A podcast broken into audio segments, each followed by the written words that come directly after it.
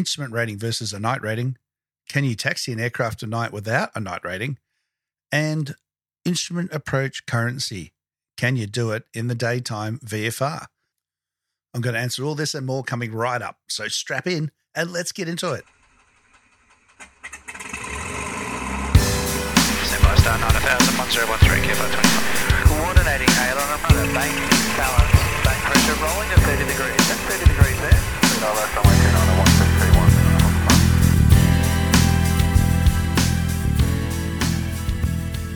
G'day, everyone, and welcome to episode 107 of Flight Training Australia.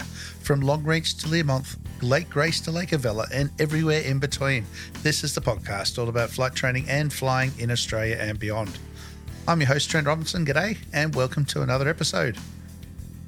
Oh, wow, big week. Heaps went on last week. Um, had my birthday, so thank you everybody who sent messages and uh, poked fun at me getting older but uh, had a great day dodging storms and uh, flying with people. So can't think of a better day than that, apart from just having it off. And uh, what else? Well, yep, I ran into Chloe. So Chloe Familton's doing her solo trip around Australia, and uh, elected to stay in Katherine just due to the weather. I was speaking to her, her support team the day before, and it was all doable and lovely. And then, as luck would have it, the next day was exactly what can happen, but you just don't know until you wake up and uh, full of storms and weather and everything else. So she got on an Airnorth flight and uh, came and uh, visited us up here. We uh, went and have a look at the air traffic control tower up in Darwin and uh, got shown around by James and the team, which is fantastic.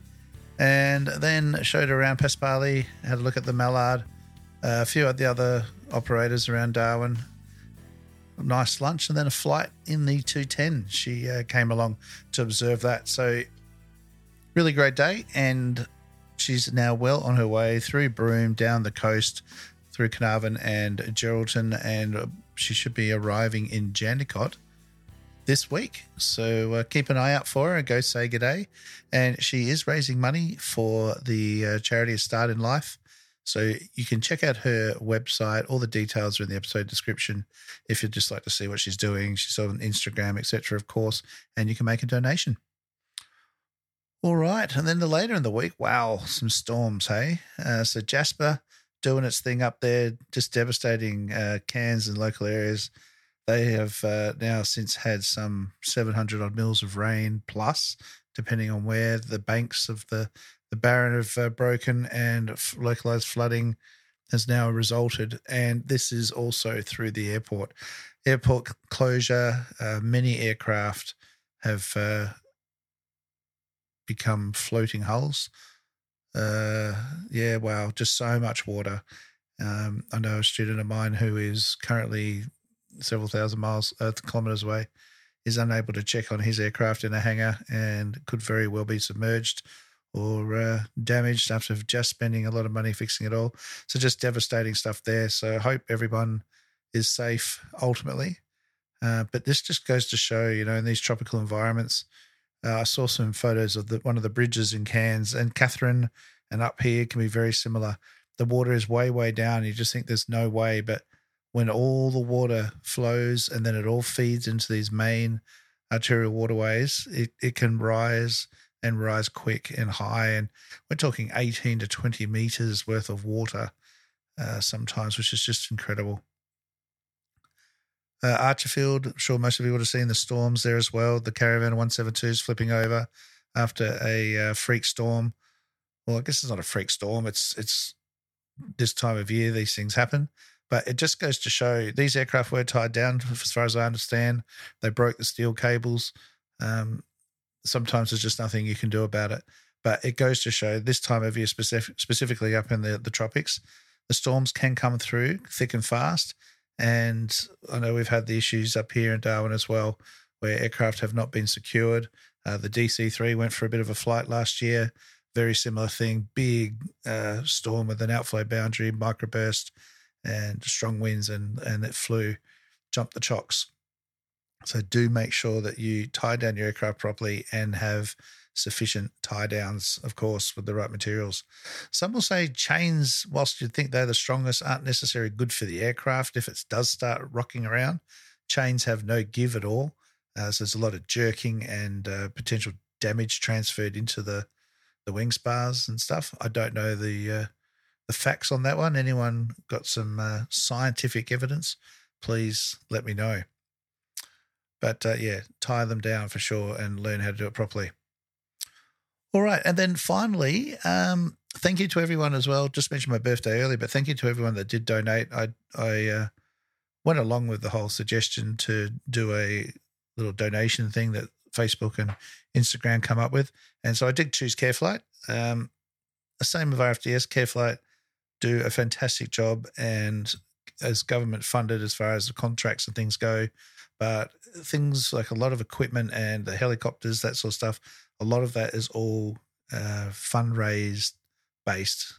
So thank you for those that did donate. That money has gone to um, CareFlight, I think just today. So, well, probably Monday, Tuesday, anyway, this week.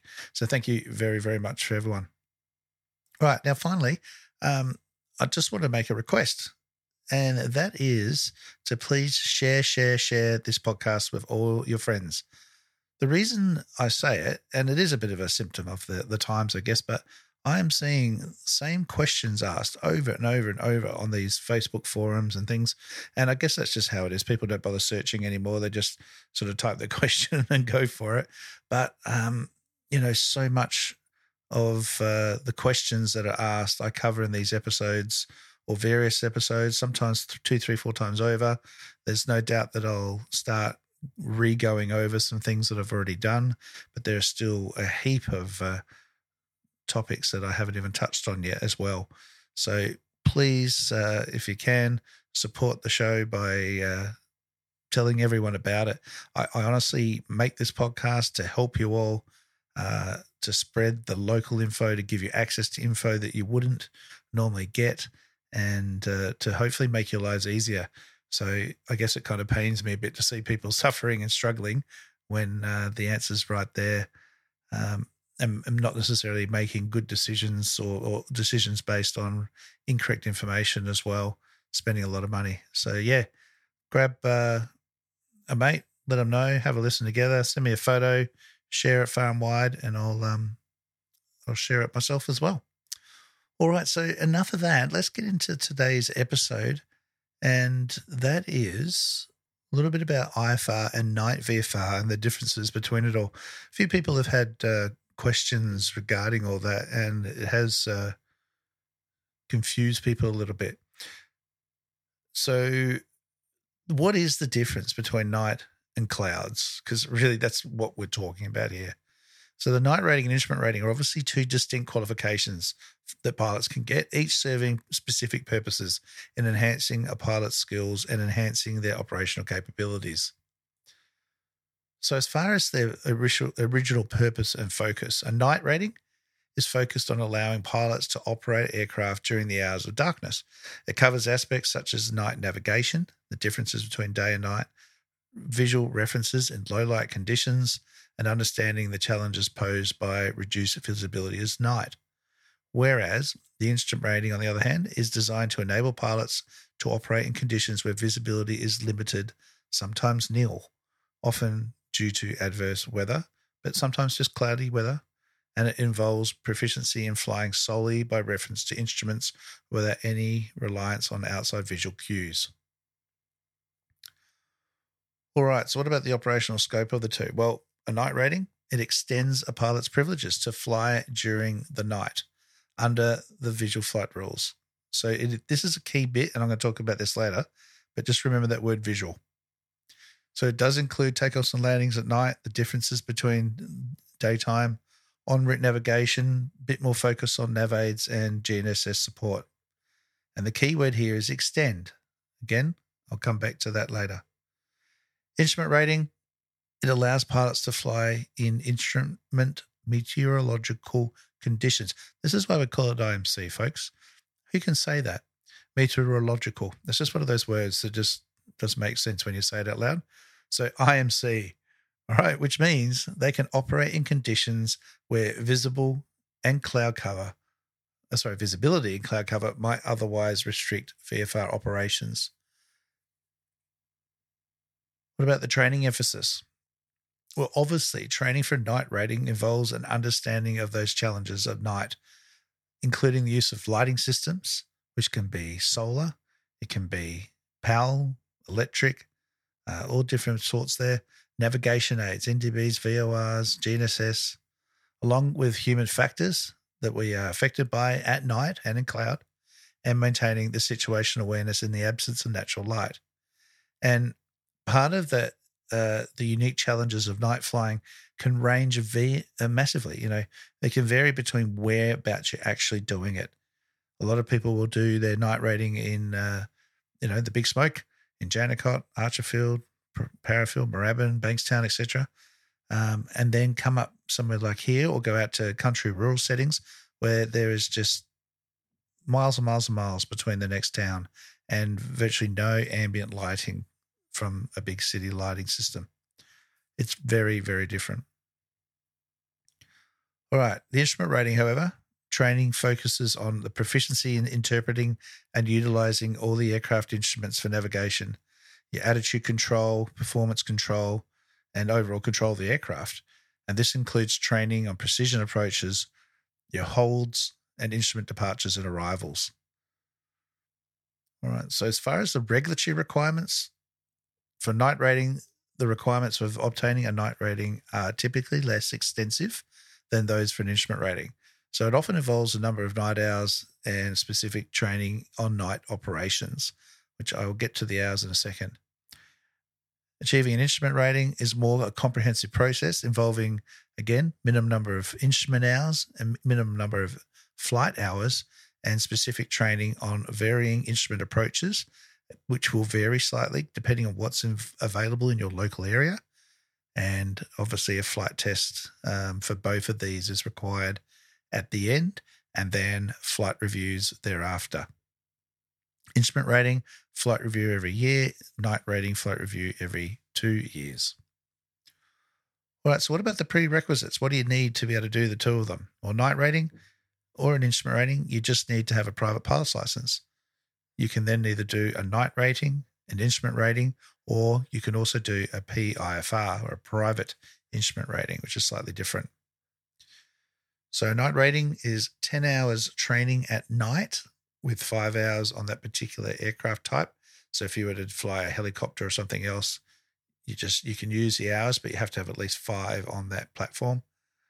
Um, you need to have three hours of instrument flight and one hour solo at night. So you will do one hour at the circuit. This wasn't required, um, or used to be required. They're not required. It's back to being required. So don't get caught out on that one. And that one hour is also used in the instrument rating hours, but I'll get to those. But one of the things I want you to note is that there's only three hours of instrument flying. Two hours of that will have come already from your PPL training. So there's only one extra hour of IF there. Whereas an instrument rating, you need your PPL, 50 hours of cross country flight time, day or night, doesn't matter, 40 hours of instrument flying, with a maximum of 20 of those from a flight simulator, and five hours nighttime, including one hour solo at night.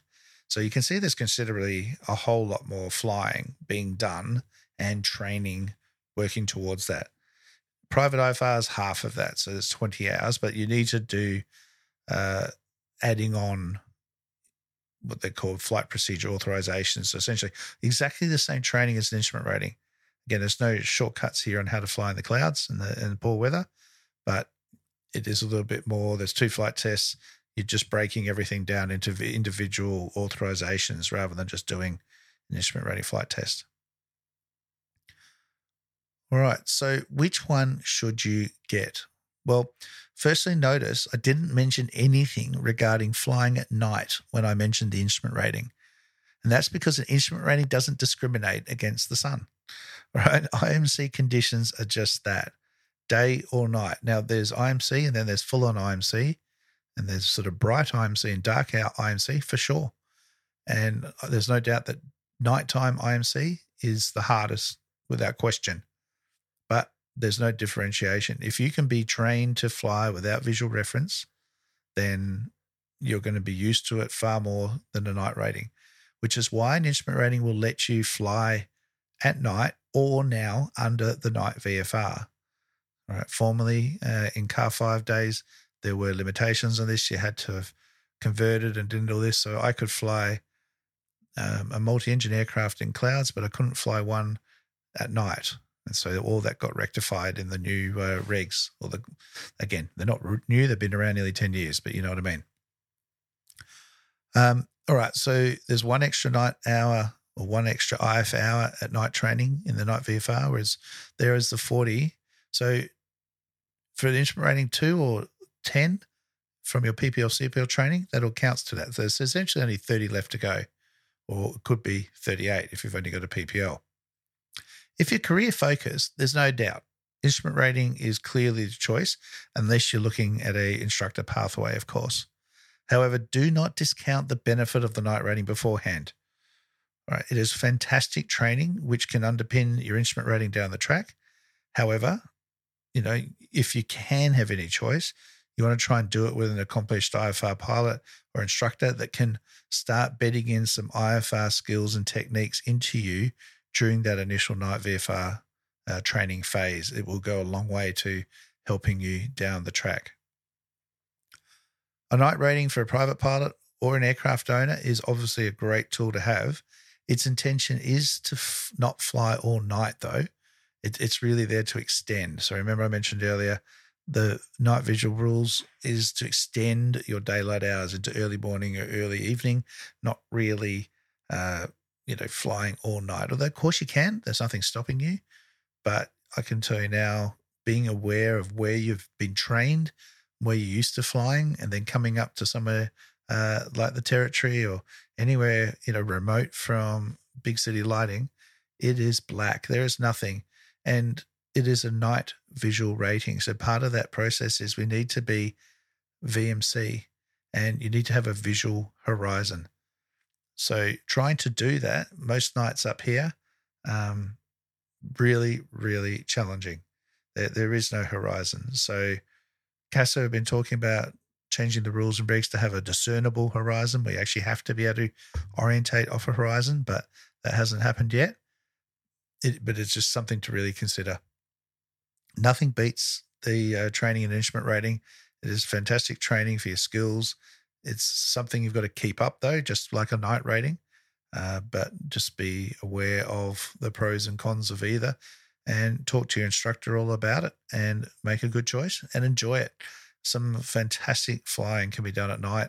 Uh, it's just it's sort of like uh, scuba diving. You go daytime and then you do it in the dark. Go night diving. It's just fantastic. I love it.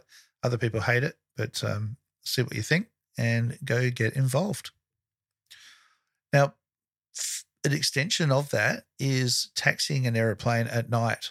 I remember reading a little while ago a uh, question of someone asking whether they can just taxi their airplane at night time without a night rating or an instrument rating, obviously.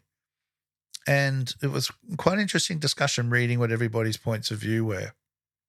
Now, I went uh, to the regs and had a bit of a look, and essentially, this is what I uh, came up with.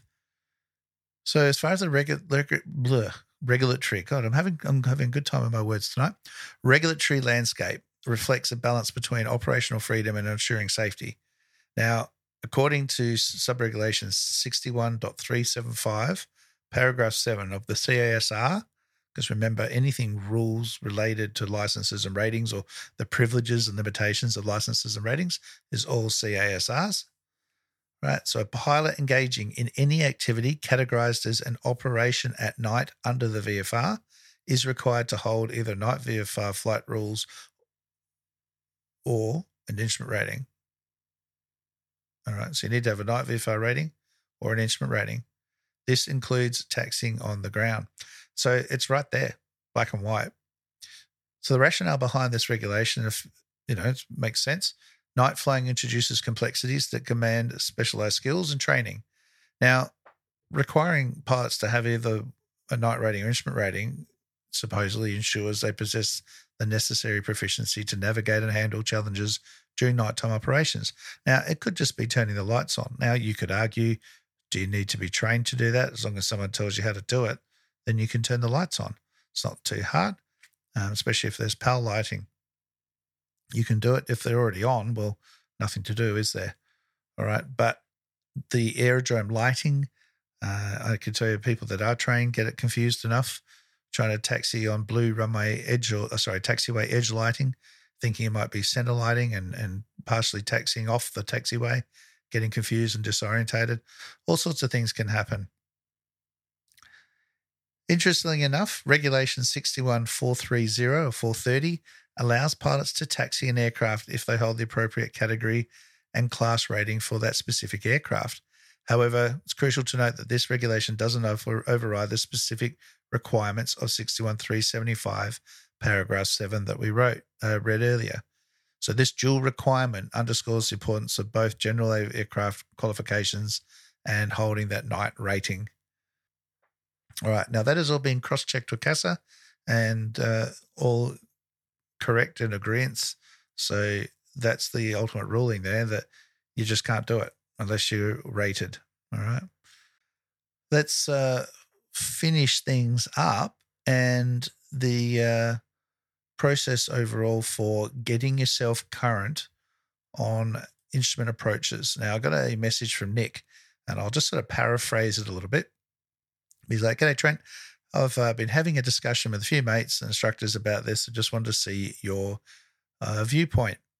Someone asked me if they could hire an IFR capable plane and go practice instrument approaches under the VFR with their instrument rating expired? All right, really good question. The simple answer is yes, you can.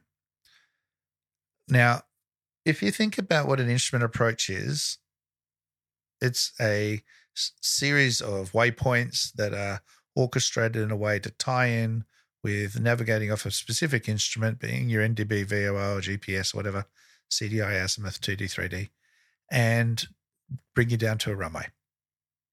So if it's 8 blue or VMC conditions, you can fly your aeroplane anywhere within the law.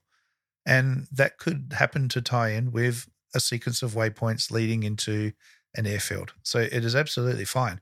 Um, and if you listen to some of my IFR uh, episodes throughout, then I actually suggest that that you could fly an ILS in a Cessna 152 if it had an ILS receiver um, in VFR conditions. Now, the thing is that typically an ILS is going to coincide with air traffic control. Um, but again, if you call them up or tell them, hey, I just want to do a VMC, VFR practice ILS approach and have a go, then you can do that. But you need to know what you're doing. If you're going to comply with that approach, you're going to tell them you're doing that approach. This is where the the sort of the gotcha comes in that you can't just be going out VFR and having a crack at these things. You have to have been trained and understand what to do because you need to be still in the navigation tolerances and in specific spot. But if it was a uh, RNP approach out in the sticks and you wanted to have a go, you could do that. But again, you need to know what you're doing so that you're not descending when you shouldn't be or outside the tolerances. Uh, I was just looking at the 146 uh, ATSB report the other day where they descended five miles before the top of descent point. I see this all the time. This is the, the considerations of when you're doing these uh, visual approaches. But you can practice approaches in daytime. It's not a problem at all. The whole point of flying a published procedure, an instrument approach in IMC in an instrument rated aircraft, that's when the restrictions come in. You must be current to do it in anger, as we say, or in IMC conditions. VMC conditions, within common sense, you can go and practice approaches. You can get yourself current in approaches. If you don't have access to a flight simulator, that is absolutely a way to do it, and uh, something I encourage people to do when they uh, go out and about especially when they're coming back empty or whatever else. Great time to practice an approach and just maintain your proficiency that way. All right, guys. So hopefully that uh, sorts everything out there and answers all your questions. All right, guys, thank you so much for listening and uh, your support this year. It would appear that next Monday is Christmas Day, and then the Monday after that is New Year's Day. So we'll see how we go. I'll try and get one out New Year's Day. Otherwise, there might be a two week break. Plenty of time to catch up on old episodes and uh, get some study in. But I will be back on uh, either New Year's Day or Monday, the 8th of January at the latest. I look forward to seeing you for the third year of Flight Training Australia podcast. Merry Christmas to you all. Be safe. I hope you get some epic pilot gear and aviation gear for Christmas. Uh, have a great time with family, friends. If you go flying, stay safe. And always, always, always remember the golden rule aviate, navigate, communicate. All right, cheers, everyone.